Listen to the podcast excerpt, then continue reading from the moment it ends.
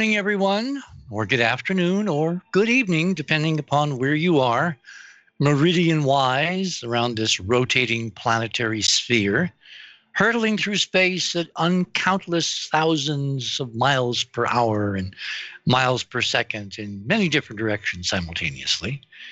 Well, this morning on the other side of midnight, we're going to kind of continue the conversation that we had uh, last night, which is who the hell are we?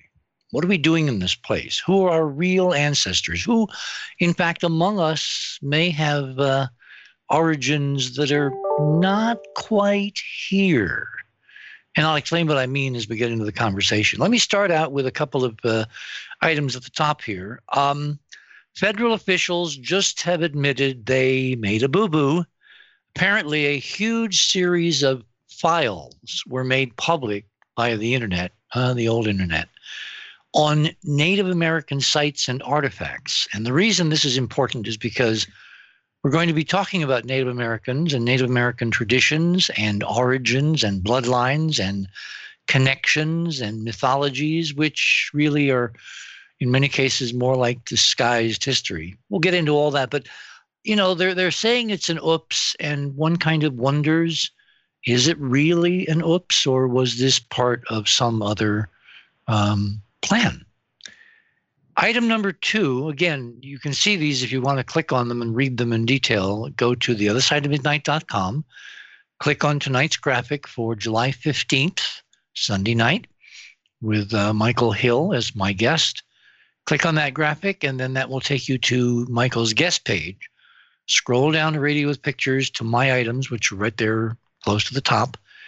And item number two, um, we're getting more intriguing, shall we say, leaks from inside NASA. Several astronauts now have kind of come forward in various ways and said things casually like, oh, we could have been on Mars 50 years ago. Or the reason we haven't gone back to the moon in the last 45 years is because money. It's only about money, which of course can be changed with the political wave of the wand. In other words, the people have to want to do these things and there hasn't been much reason over the last 45, 50 years to want to do some of these things. And I have a feeling that's going to change. In fact, I have a feeling it's changing. And one of the changes may be taking place in Helsinki in a few hours. We will be watching that very carefully. And I'll explain what I mean by that in a minute. Later this year, um, Israel is planning to launch a spacecraft, an unmanned roughly 1,300 pound spacecraft, which is the lightest spacecraft ever sent to the moon. Unmanned mission to the moon by the Israelis. And they're going to leave in December, the end of this year, 2018. And they'll kind of lollygag around. I mean, that's kind of a flip way of saying it, but they've they're using a particular orbit which allows them to kind of get to the moon very, very slowly. Several other nations and missions to the moon have used this same orbital celestial mechanics to save fuel.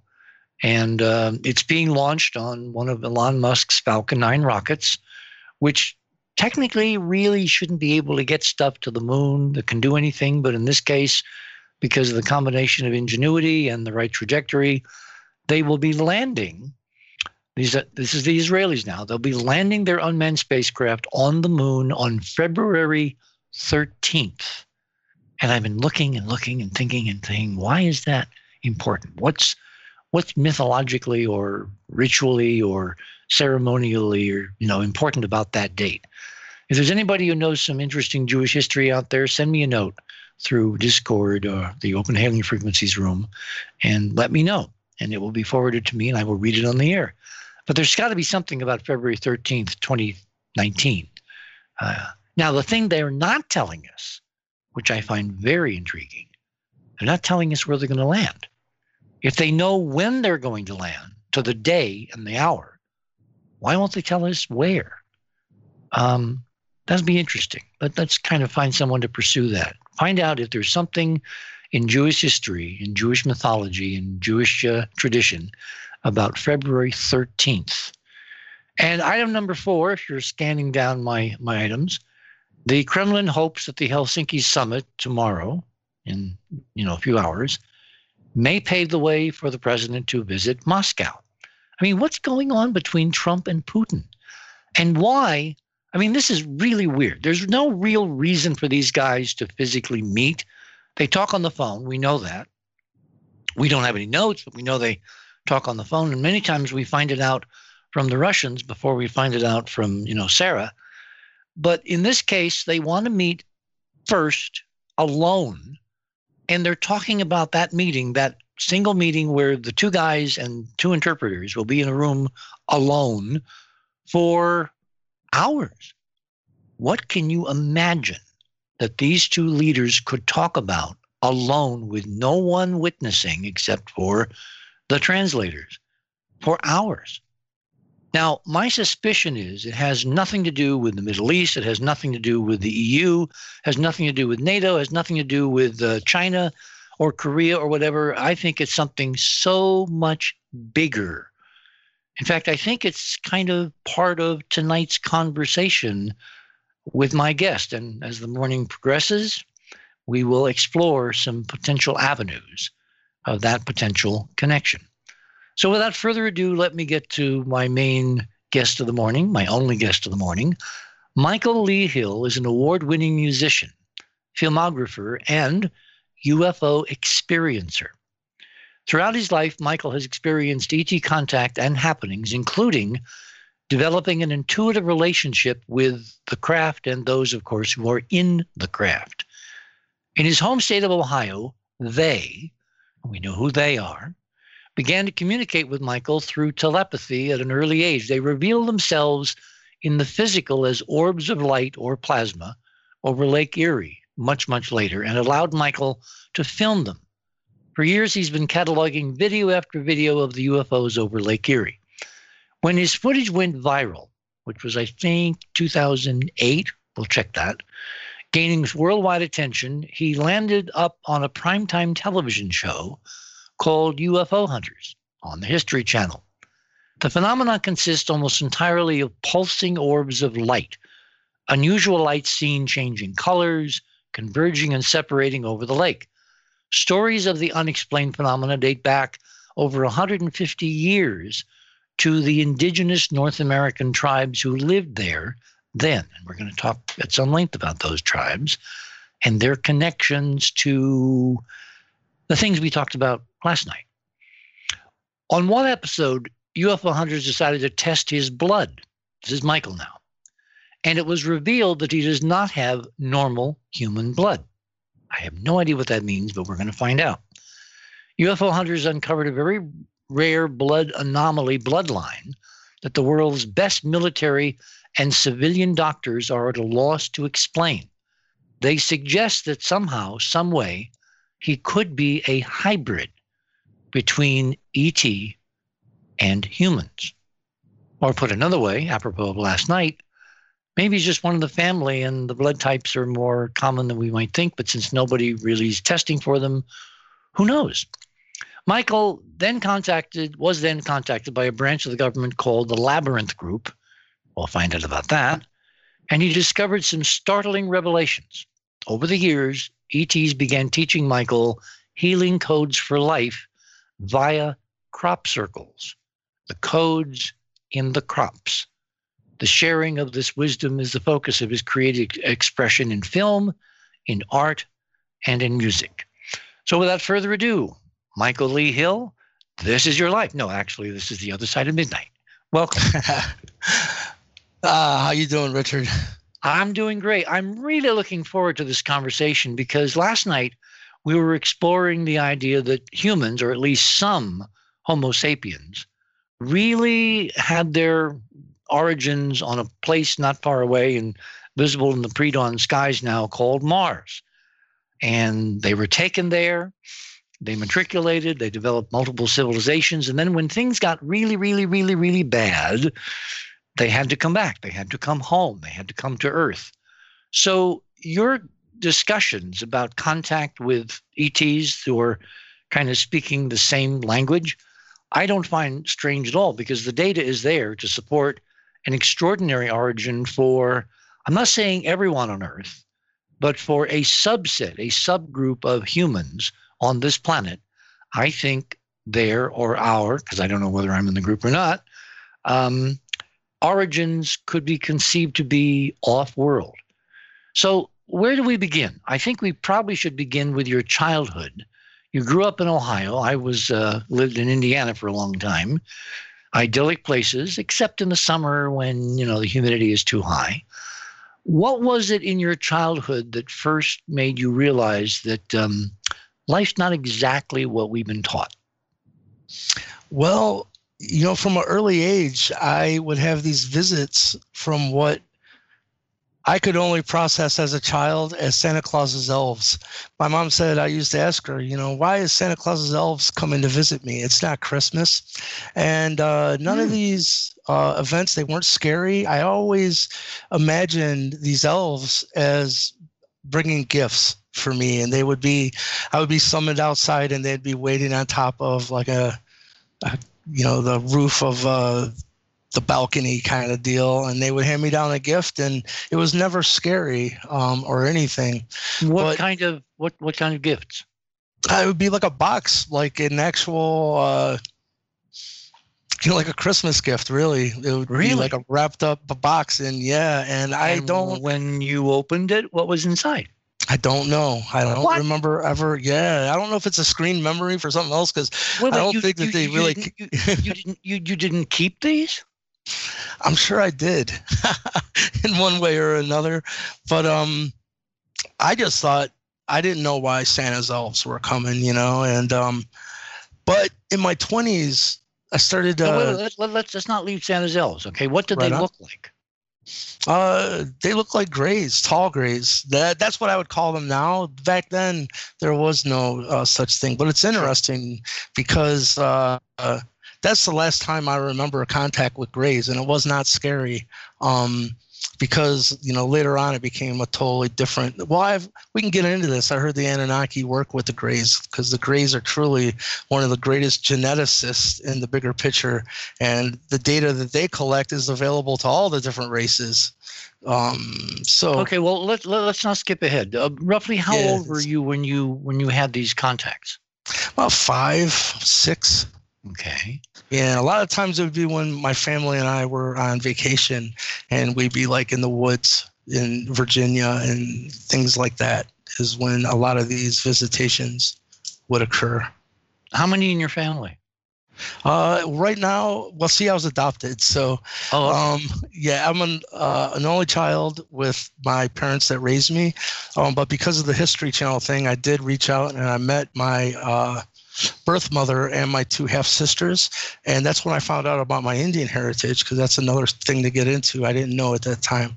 Um, so, and I found out I have a pretty famous biological father. And that's a little weird to talk about, but it is what it is. And Bill Birnes featured it in his UFO Hunters book because I found out because they asked me to approach and find out who my adopt adoptive uh, parents was. Do you want to know who it is? And I yeah, sure, of course. It's Eric Clapton. Isn't that crazy? That is totally, totally crazy. Okay. Yeah, yeah, I can tell you it's true too. But so you know this what from DNA testing? Uh, no, no DNA testing. Um, it's from now meeting my birth mother and things that she's told me that has turned out to be absolutely accurate, and um, especially about you know, it, it's a deep subject. You know. Um, hey, we have three hours. Yeah, right on. Um, th- the whole story of what happened is very much a part of what I've learned is how things truly are working with secret well, society. Then we need to know more to understand. So yeah, get into it if you want to. Um. Well, the well, man, this gets weird because it's like, uh, I just this is the other side of midnight. Nothing on the other side of midnight is either paranormal or weird. Remember, if it happens, it's real. Um, you know, for instance, I started to find out. She said that um, that Eric knew that he wasn't of a normal bloodline, and like knew, told her as much. And um, said that if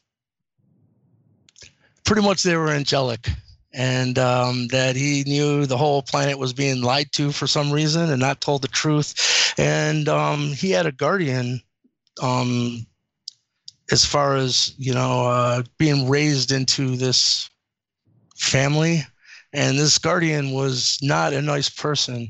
And um, this is a human guardian here on Earth, right? Yes, yes. Um, he he was brought up right in the middle of bad, Team Bad Cop, you know, and um, fought back growing up. She was made to participate in like eyes wide shut kind of sexual things. Oh, what people, okay. And um, you know, uh, the truth of the matter is, it was almost being like set up from higher levels because the two bloodlines is Erie Montauk, which the Erie Indians used to be in the New York area, but you'll find out they became the Seminole. Not, no one knows that from Florida, but um, they moved out of the New York area and went into Florida. And um, there's a whole piece of missing history that I'd be more than happy to share.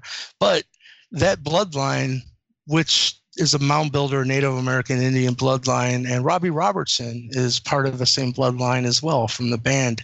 And you find out Eric produced his album where he went got went back to his Native American roots. I think it was 2014, and uh, they both worked together. Eric played on a couple songs. They're both very um, a part of that family and as you know, you know what? It's not nothing's just black and white.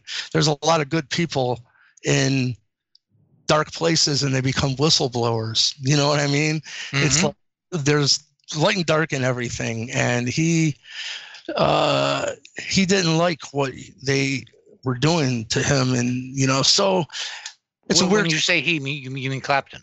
Yes, yes, and um, they threw a monkey wrench in because I guess he had um and I know this is some weird shit. I never really get into this.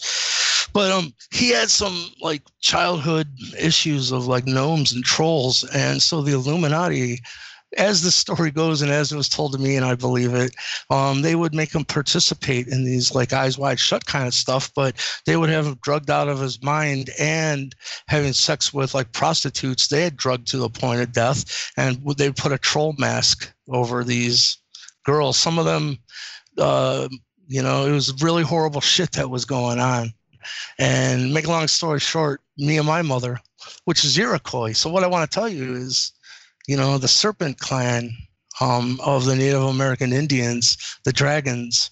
Um, there's both light and dark factions. The light comes through the Iroquois Seneca. The Erie Montauk reflected a negative polarity. So you can imagine the chance of having a individual born that had both bloodlines of good cop, bad cop, Nephilim, Anunnaki, human hybrid bloodline in one person would be slim to none. It's kind of like Romeo and Juliet, you know? These mm. tribes were at war with one another for almost all of our history. So they knew this certain individual they were wanting to return. Um, they would know who he was of their bloodline because he would have both bloodlines running through their veins. Well, as it turns out, that's me um, through Eric's bloodline, and that went. They became Celtic. They went very long ago. Um, you know, instead of Erie-ish, they became known as the Irie-ish and the Irish, and you find a lot of similarities between their culture and the Native American Indian mound builder culture. But anyhow, so you can see from higher up there was a total mixture going on, which he told her because what they had done is they threw a monkey wrench in my mother's relationship with him and said, You're just a dancer. You know, he's going to become Eric Clapton's solo star because he was in Cream at that time. And um, uh, they took my mother without Eric knowing and put a, a troll mask on her and drugged her out of her mind and brought Eric in to participate in these weird ritual things. And at one point, they pulled the mask off, you know, and uh, Eric was, oh my God, this is my love. And, uh, you know, my birth mother was like, oh my God, how could you do this to me? Mm. So it came to the point where he said, listen, if you'll go with me to England, I don't care what they do to us. I'll we'll go with the child, um, and we'll face whatever happens. But if you don't want to do that and you can't forgive me and don't believe that I had no idea what was happening, you have to let me know right now. Uh, and uh, and if not, you need to give up the baby because the baby will never be safe. Uh, uh, or you or nor the baby will never be safe if it's known what happens. So uh, here I am, you know. So she came to the United States or came back to the United States.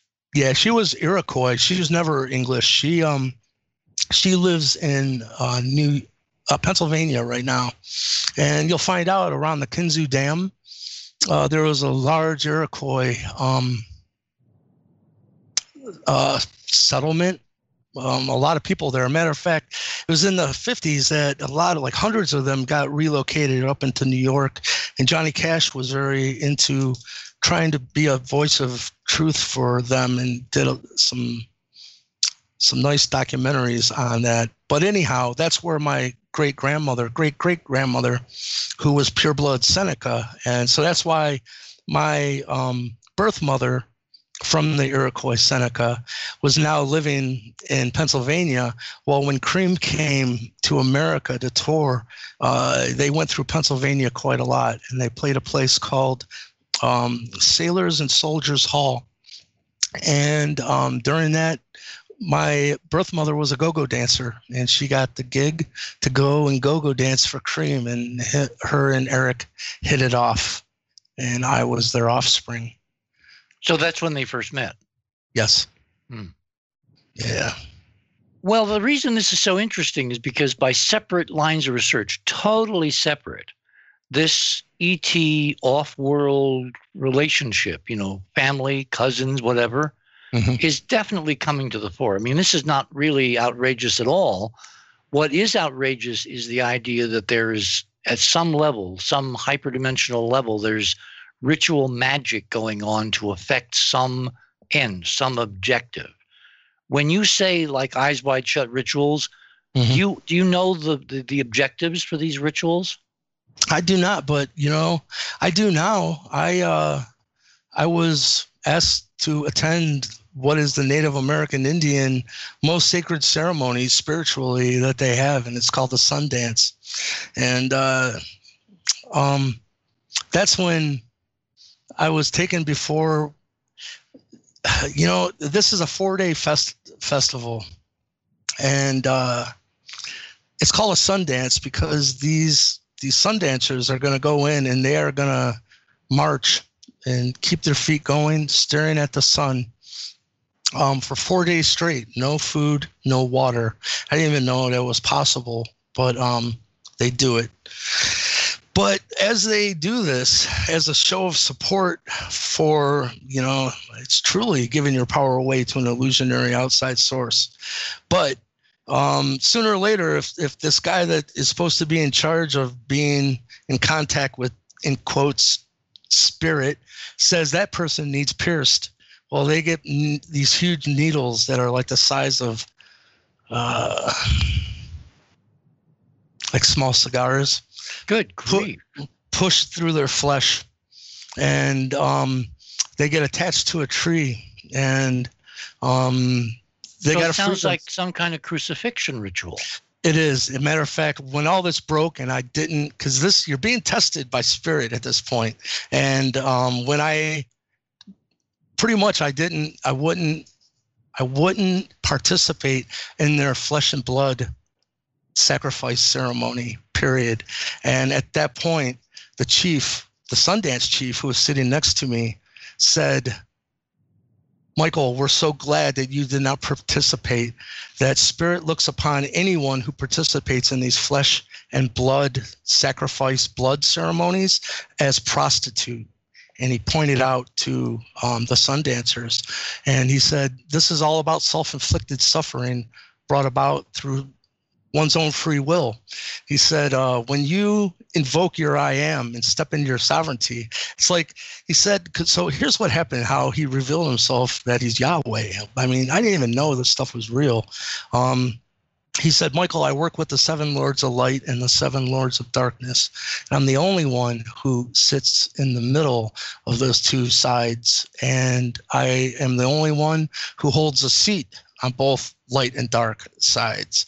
And um, so after this meeting, I've uh, we've known each other so long now. Um, man, I'm to be skipping real uh, too far ahead here, but I was in the truck with him recently, and because Spirit now had led me to the information that the name Yahweh was known to the Native American Indians, both the Cherokee and the Iroquois, long before the First Testament of the Bible. And a matter of fact, this is just fact that the first oldest Ten Commandments ever found written in ancient Hebrew was found in Ohio in the Newark Earthworks. They're in a museum right now. Um, and the first menorah was here as well. This is where the Sangreal bloodline went to is America long before. And I know, see, I'm not even religious in these ways, but this is, you know, there's DNA proof now that comes in the form of it's called haplogroup X2A. And it was only found in 1998. That's not that long ago to find a brand new blend, uh, bloodline, a DNA mm-hmm. bloodline. And what it was is haplogroup X2A like throws all the history books upside down because it only exists three places on this planet right now. One is the Native American Indian tribes, mostly the Iroquois. Um, and it is at least 3% could be much higher, but a lot of Native Americans haven't had their blood work done. It's that simple. But when you go back in time, you'll find that haplogroup X2A is the bloodline of the giants, these tall skeletal remains that have been removed out of these earth mounds. Mm. And this is an interesting talking point in itself because I am haplogroup X2A. Um, so at one point, there's no doubt about it. We had giant stature. Now we're not. The genetic work doesn't seem to be done. But anyhow, when you keep going back in time, where you find the largest concentration of haplogroup X2A, which would tell you, well, this is where it came from. It's the hills of Galilee. This is the Holy Grail Sangreal bloodline that the Templars brought back to America. Um, so I asked them, because I found out that the name Yahweh was known to the natives long before the Bible. And we were in the truck. I looked him eye to eye, and he was the Sundance chief that revealed all this to me. There's a lot more to that story, believe me. Um, but I said, I know this sounds weird and not to be really blunt, but Spirit has led me to the the realization that you are Yahweh, Enlil, my brother. And he said, Yes, I've done some pretty messed up things. That was his first words to me. And I said, Well, haven't we all? And he said, But no one knows who Yahweh or Enlil is anymore, anyhow. So I just go by Chief. And this individual has already been on Ancient Aliens. He's one of the most prominent chiefs of uh, you know the Native American Indian tribes as it is. Um, that's an interesting story in itself because you can imagine I never knew of my Indian heritage. Well, I'll tell you what. Let us stop here. We're at the bottom mm-hmm. of the hour. My guest this morning is Michael Lee Hill, who, as you can now tell, is going to be a very interesting conversation for the rest of the morning. We're going to loop back and pick things up when he was a child, kind of a dawning awareness of things that would come true later. You're on the other side of midnight. My name is Richard C. Hoagland, and we shall return.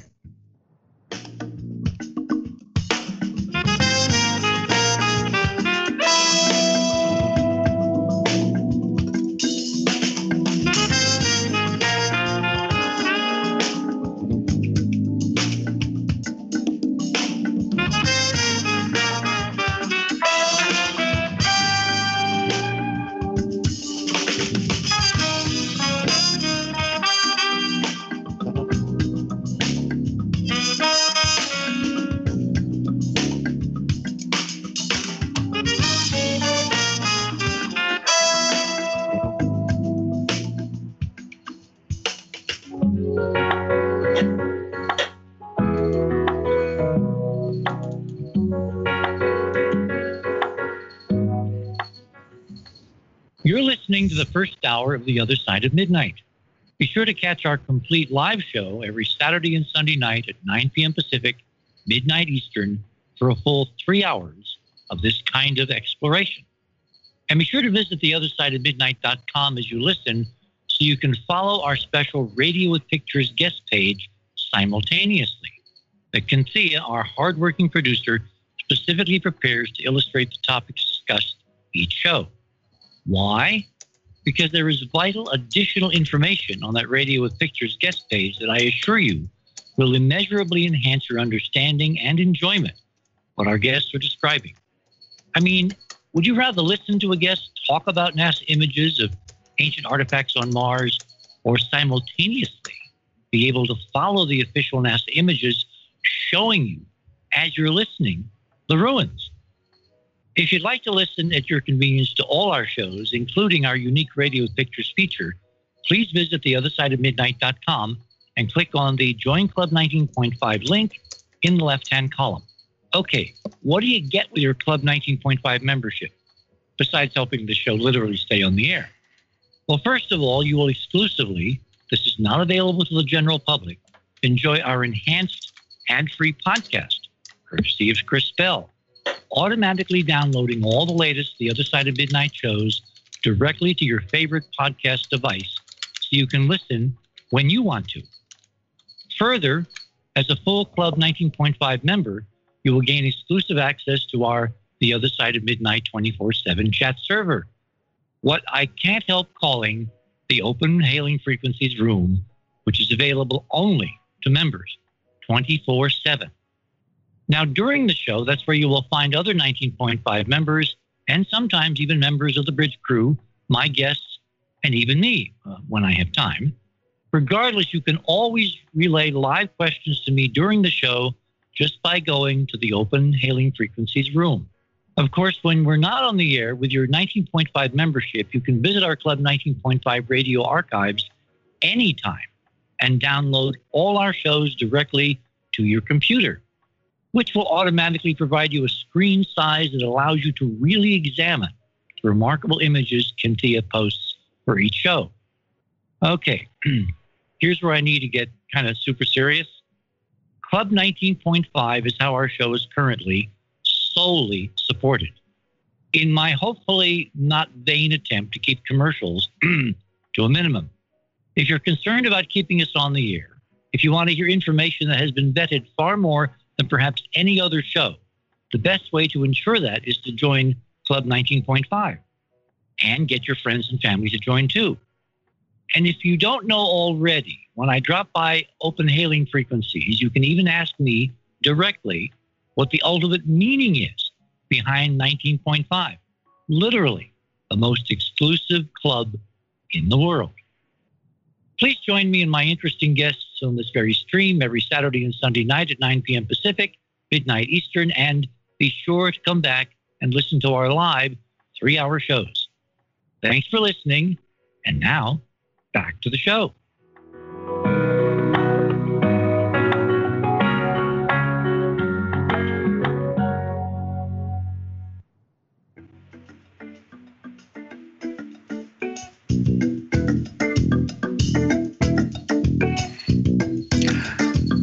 Back on this Sunday night on the other side of midnight.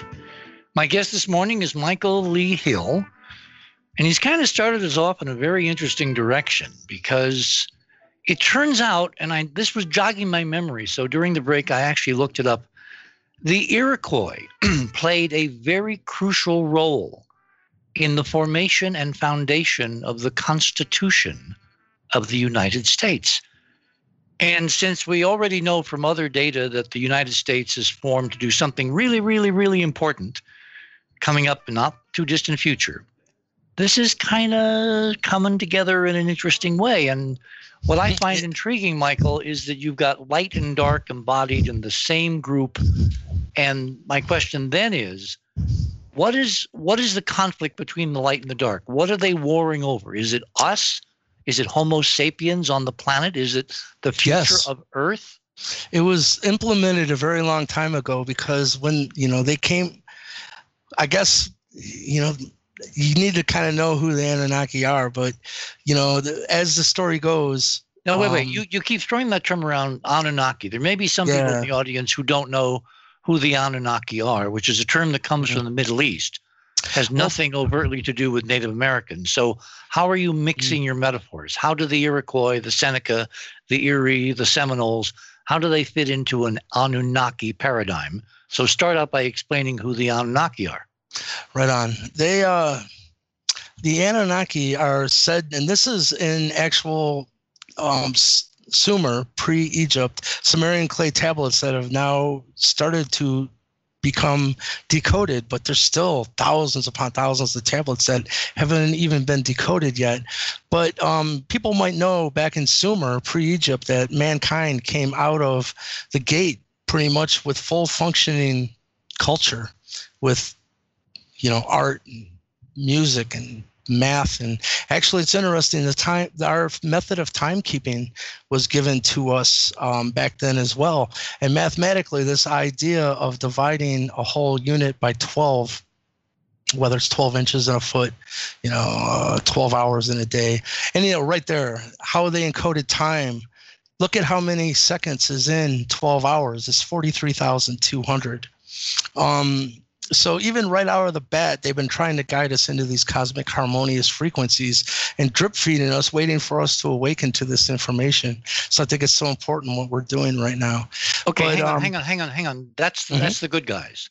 What are the bad yes. guys trying to do?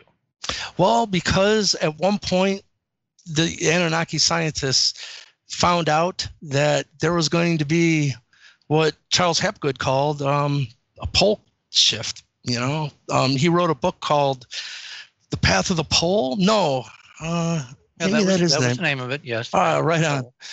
And um, Albert Einstein wrote the preface and he said, Yeah, it's just mm-hmm. physics. When the ice caps reach maturity, they're going to want to relocate to the equator. And it curls, pulls the crust with it. And it's not really survivable on the surface. Well, so back on, then. Hang on, hang on. That was mm-hmm. their model of what causes it.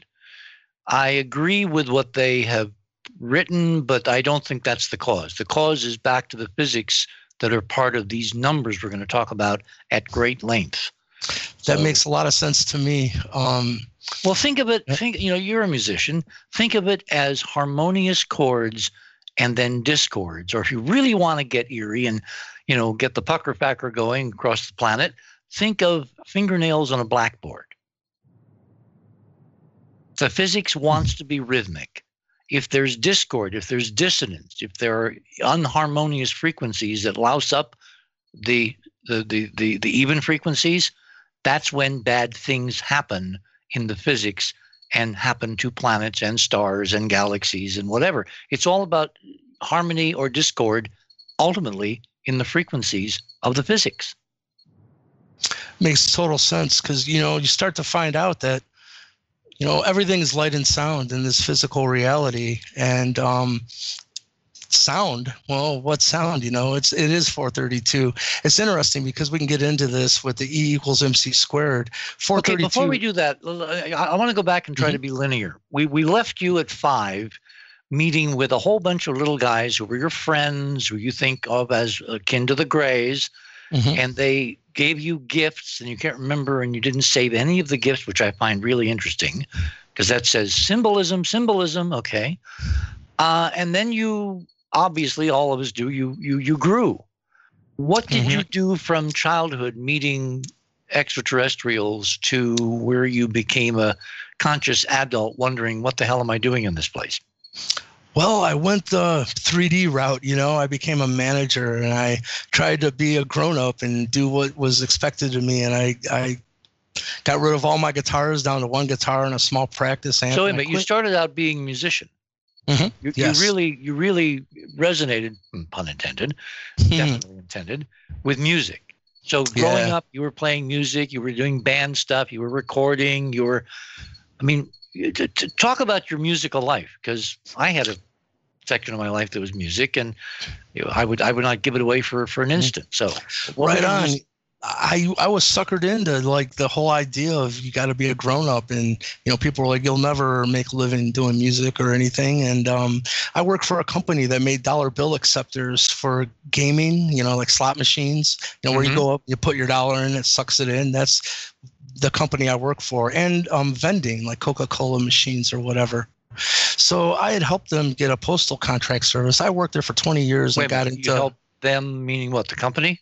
Yeah, yeah, because the postal service ended up getting a stamp machine that had our dollar bill acceptor in it in all the post offices in the United States. You can imagine. I remember those. Yes, yes. Yeah, um, there was a thirty-five million dollar contract, and it was weird because at this time in my life, I'd worked there for twenty years and really um, worked my way into a high paying position, and I was working as the head um, quality assurance uh, guy for the whole line. Like obviously, we made dollar bill acceptors for the whole world. So every note, every currency has its own magnetic signature, and it's a lot of work. And I would make sure that you couldn't rip off the machines. That was my job. So. Um, but simultaneously, in the late 1990s, so, so so that you couldn't do what that kid did in Terminator. What was it, Terminator Two? Hmm. what what part was that? where where he stuck the card in with the with the laptop connected with a cable and he was able to punch out the numbers with using the laptop and the card oh, oh, oh yeah no i'm the reason that you can't do those things but the That's problem is I said, like yeah. if i i've never done it but i knew every way to rip off every machine that's ever been made you know um, but uh, a weird thing happened because in my life my aunt was going through a divorce and went and uh, stayed with my parents and the new husband, when he found out, he went to my parents' house and shot and killed her. And it caused me Oh. to hit a mental wall. Like I was like, man, this is in your 20s uh, it would have been 1990s. So I was, uh, yeah, late 20s, somewhere in there. Um, uh, I really made a plea to the universe. I was like, if there's anyone out there or in here, you need to speak up, you know? And um, instead of answering that call, what happened was they just gave me an unquenchable thirst for knowledge. And I started being guided to certain beds of information, yourself included. There was a store um, that sold records and DVD, uh, not there was no DVDs at that time, VHS tape collections and stuff. And this was a record store. I'd go back there and go through the science section, well, the science fiction, you know, UFOs, whatever. And a lot of your presentations were there. And I was just enamored and just went through them all with a fine tooth comb. So thank you for being part Oh of my, my life for this long. Um, but uh, well, you know, thank, I was thank you for listening oh yeah it's uh you know you've opened my eyes to a bigger reality and it's inter- it's very interesting to me that it is about you know multidimensional hyperdimensional physics because that's what this all comes down to and how really energy works in the universe and aligning oneself with it and what's possible you know? See this gets back to my question. You got good guys and bad guys. Mhm. we know what the good guys are trying to do all right but what are the Yeah. bad guys trying to do and what's their when they, what do they get by keeping the rest of us down on the farm this goes all the way back to the pole shift thing in the story of the Anunnaki because um, in the as the story goes, this individual, his name was Ea Enki, he was not a pureblood. He was the firstborn of the king of their world named Nibiru. Now I'll just tell you that they said that's our name for them, that they call their planet the Saami, and the people of the Saami are the Saam, and the the Saam translated into the Western culture is Sam, S A M. And when you deal like, because we can talk about this in a while, but I got, um, wait wait wait wait wait you mean like uncle sam yeah, right, think about that yeah, the yeah, The United States was formed on the foundation of an Iroquois uh, confederation. so glad you and, brought that ul- up. And ultimately, we wind up with a with a totem called Uncle Sam, and this Hmm. all goes back to ancient, ancient, ancient humans off planet that derive from a planet called Saam. It begins to there's there's kind of a trend here, don't you think? it's all connected more so than people know because truly you find out it was our forefathers benjamin franklin and thomas jefferson and uh, uh, there's another guy that early on went to the Seneca to because you got to remember coming from Europe, it wasn't we the people. You know what I mean? This was a No. system of governance that they learned from the Iroquois because what you find out is the Iroquois, for a long time in their history, were not united. Right now, they're a confederacy, and they've been at peace within one with one another for a very long time. And um, but what had happened was when the European settlers started to come in, um, some of the Iroquois wanted to partner with the you know the European incoming. And not only did they start warring amongst themselves um, but they were warring internally and with within themselves in even darkness. So one of them, his name was Hiawatha. A lot of people know the name, but they don't know the actual story because what I'm telling you is how the Iroquois became unified and later on went to become the forefathers of the United States of America. America means land of the serpents, by the way. Isn't that interesting? Isn't that interesting? Yes, of course. Yeah, because truly, um, not named after Amerigo Vespucci, the map maker, et cetera, et cetera. No, what happened is this gets into Team Good Cop and Team Bad Cop because 27,000 years ago, the Anunnaki was not ruled by the firstborn Ea Enki. They were born, I mean, they were um, led by what you need to know is Enki, Ea, was not a full, full blood Anunnaki himself. He was half Pleiadian. His mother was the Pleiadian queen who was married to the Anunnaki king. Their first son was not was a hybrid himself. So longer down the timeline, this Anunnaki king or the king of the Sam uh, severs that relationship and takes on an Anunnaki female, and they have another child who becomes known as Enlil or Ea. I mean, he, uh, that's the brothers is Ea and Enlil. Enlil mm-hmm. became known as Jehovah. And uh, because of their succession of kingship, rules of their culture, and like as a lot of Earth, a pure blood's going to get the throne over a half blood. So, as it said, um, there's a whole reason they've actually given me the whole story of why this happened and everything. But okay, hang on, hang on. Uh, let's let's not get ahead of ourselves. Let's go back you have this personal crisis, a murder in your family. Mm-hmm. It sets you off in a direction to look to like, you know, what the hell am I doing here? There's got to be more than this. Yeah. You find a whole bunch of people, including me, talking about big picture stuff, origins mm-hmm. of all of us and all that. What happens next? I was guided to really what just really opened my head up to some things was I was led to a bed of spiritual information called the Seth material that oh. was cha- channeled by a lady named Jane Roberts. And uh, boy, it was like my my uh, asking of the universe for answers came, and I was pretty much. I would go to work and I would just open up my Seth book at break and read it for 15 minutes and then put it down. Well, pretty soon I went through everything and I it was really hard for me to start to understand that whole law of attraction that your mental energy is affecting your reality kind of bed of information. But sooner or later i broke through and i kind of started to understand it but i thought well i don't need to read any more books. I need to try to start applying this stuff in my life. And so through meditation and stuff i started being guided that you know if you step out of your job this whole life you'll meet who you need to meet the doors will open effortlessly, but no one can do it for you. You got to conquer that fear you so know, you had to make the, the, first step, the first real step in change. Yes, yes.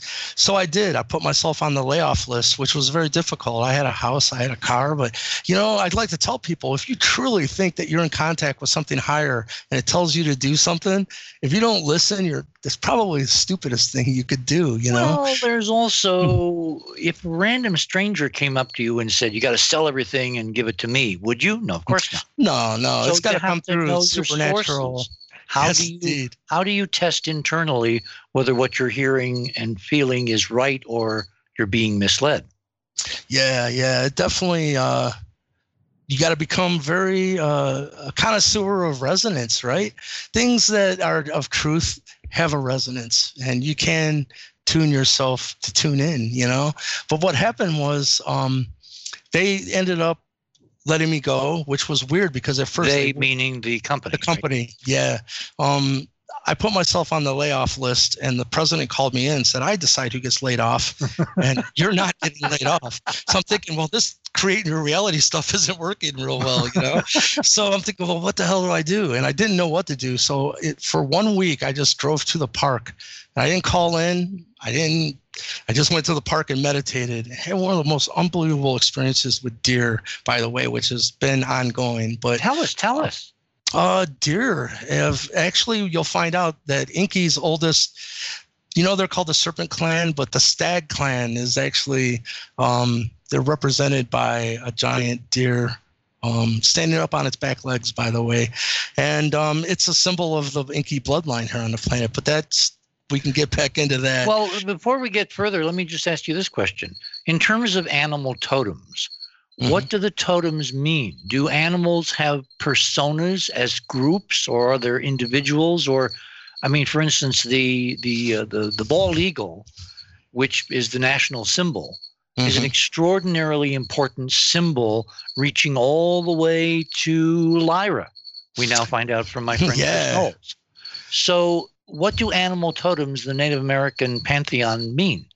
It's actually the uh, Enlil's bloodline is the eagle, and to the Native American Indians, eagle status is very important to them. It's like Christ consciousness, but they wouldn't call it Christ consciousness, obviously. But the eagle is the only bird that, when trouble comes, it flies above the storm. It doesn't seek shelter underneath of it, and it's got the bird's eye view of everything.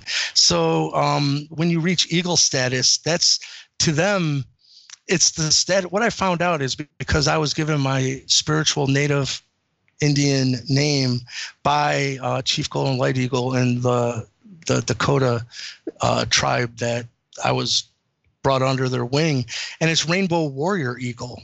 And um, so they told me specifically what those things mean. And it's really interesting because the grandmother came up to me afterwards mm.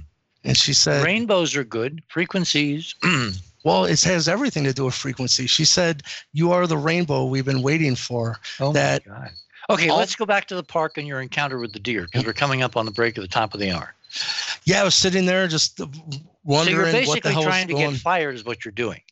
Yeah, yeah, or just see like I after a week, I'm like I don't know what else to do. I'm gonna have to go back and just talk to the the president again. But while I was at the park, a whole like family of deer came out next to me within like I could have reached out and petted them as they walked by. I was just sitting on a swing in the middle of the park by myself. But when I went in, I said, "Listen, you know I've helped this company. Um, all I'm asking is you do what you've done to everyone else. I need laid off. I need the money. I need the unemployment. I got a house. I need. And he said, listen, if you'll stay to the last wave, we'll give you a nice severance package and everything. I said, thank you so much. So all of a sudden, I didn't have a job, you know, and it was a really good feeling actually because up until that point, I could project in the future and go, oh, I'm going to be 60, I'm going to be making X amount of money at that time and have a nice house and stuff. Mm. But it mm. just it seemed boring to me. So this it, is like being reborn, and it's like, what do you do with the rest of your life?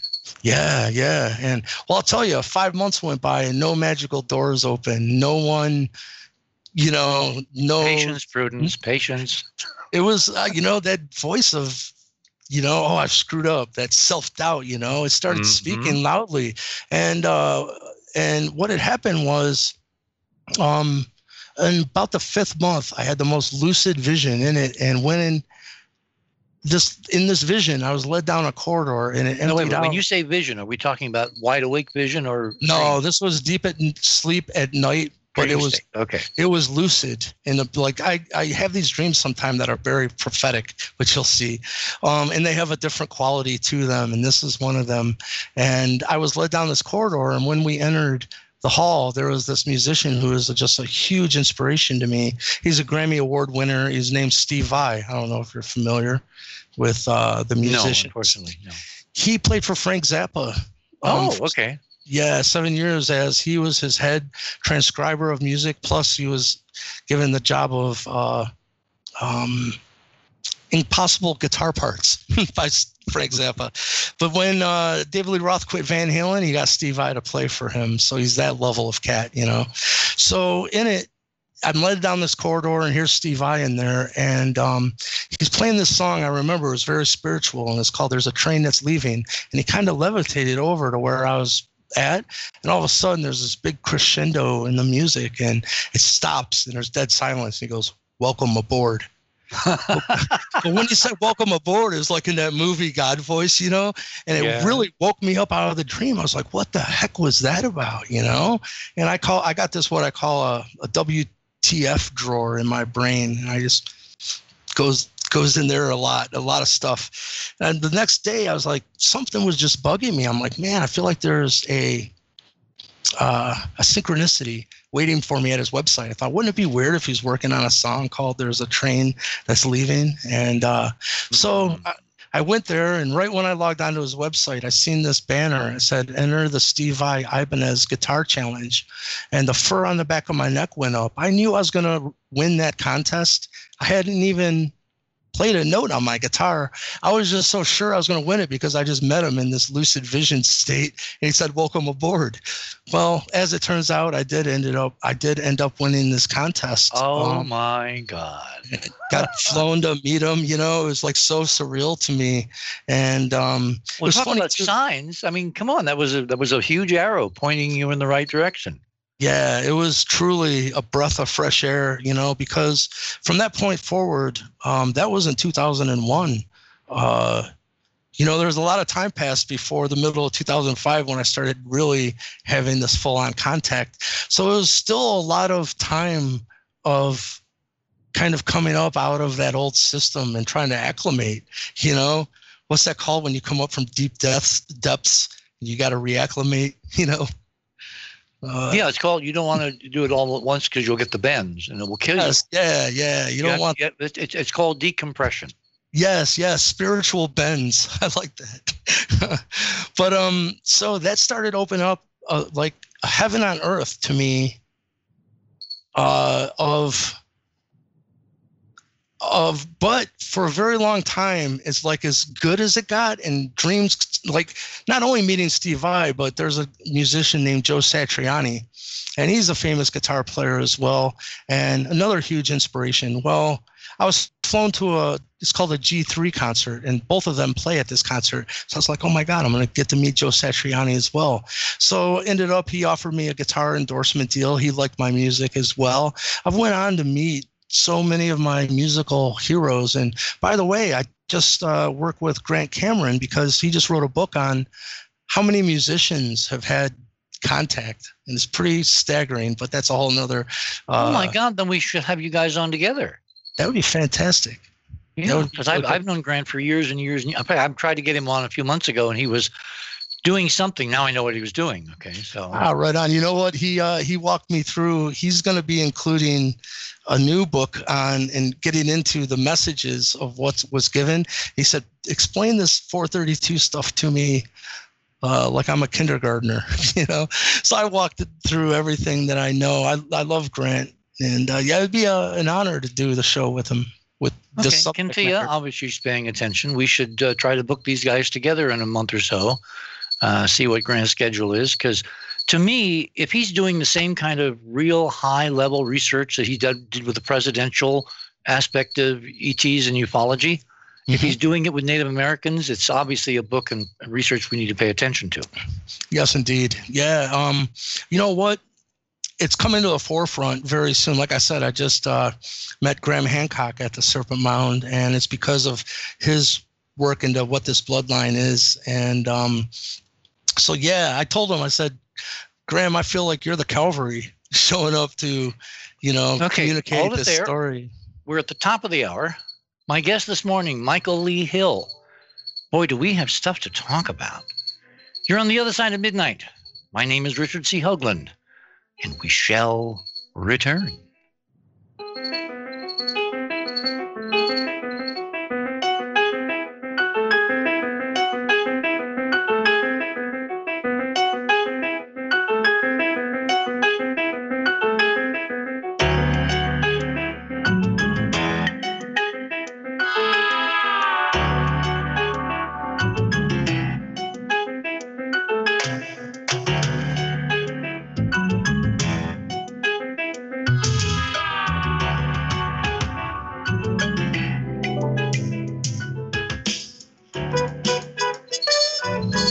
Say a couple words here about our club, Club 19.5. As you know, if you are a regular listener, this is how you can listen anytime 24 7 to all the past shows that you missed because you were working or you were going to the movies or you had a hot date or whatever. And you can listen anywhere in the world on these little handheld gadgets now, you know, smartphones. Gosh, you can take us anywhere. Now, the other night I was going through some music and I found something. I played it last time. I'm going to play it again tonight from our friend Bobby Bright, who has written an amazing theme song. We're going to play that in the third hour. But I want to play you something that uh, he recorded that I, I literally had, had overlooked. And it's so cool. So without further ado, let me do that. Okay. Take a listen.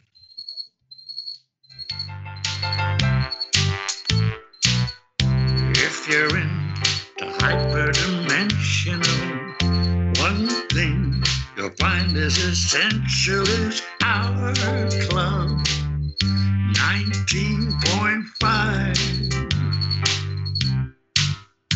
It's a hyperdimensional storage case, a treasure trove of outer space. Our club 19.5. All the data we've accumulated, find here, titled and collated. Why don't you just drop on by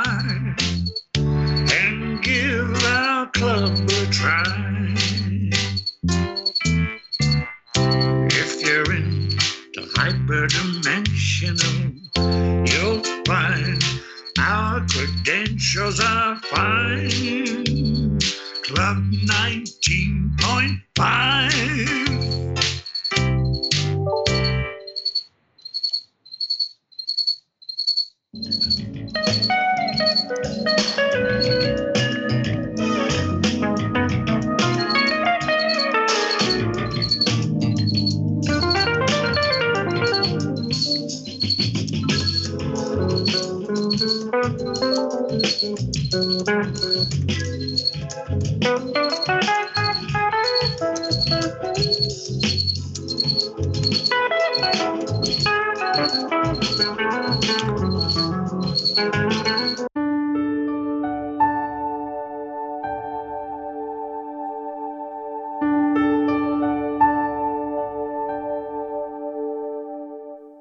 for listening to this exciting first hour. Now, the second and third hour of the show is available to Club 19.5 members only.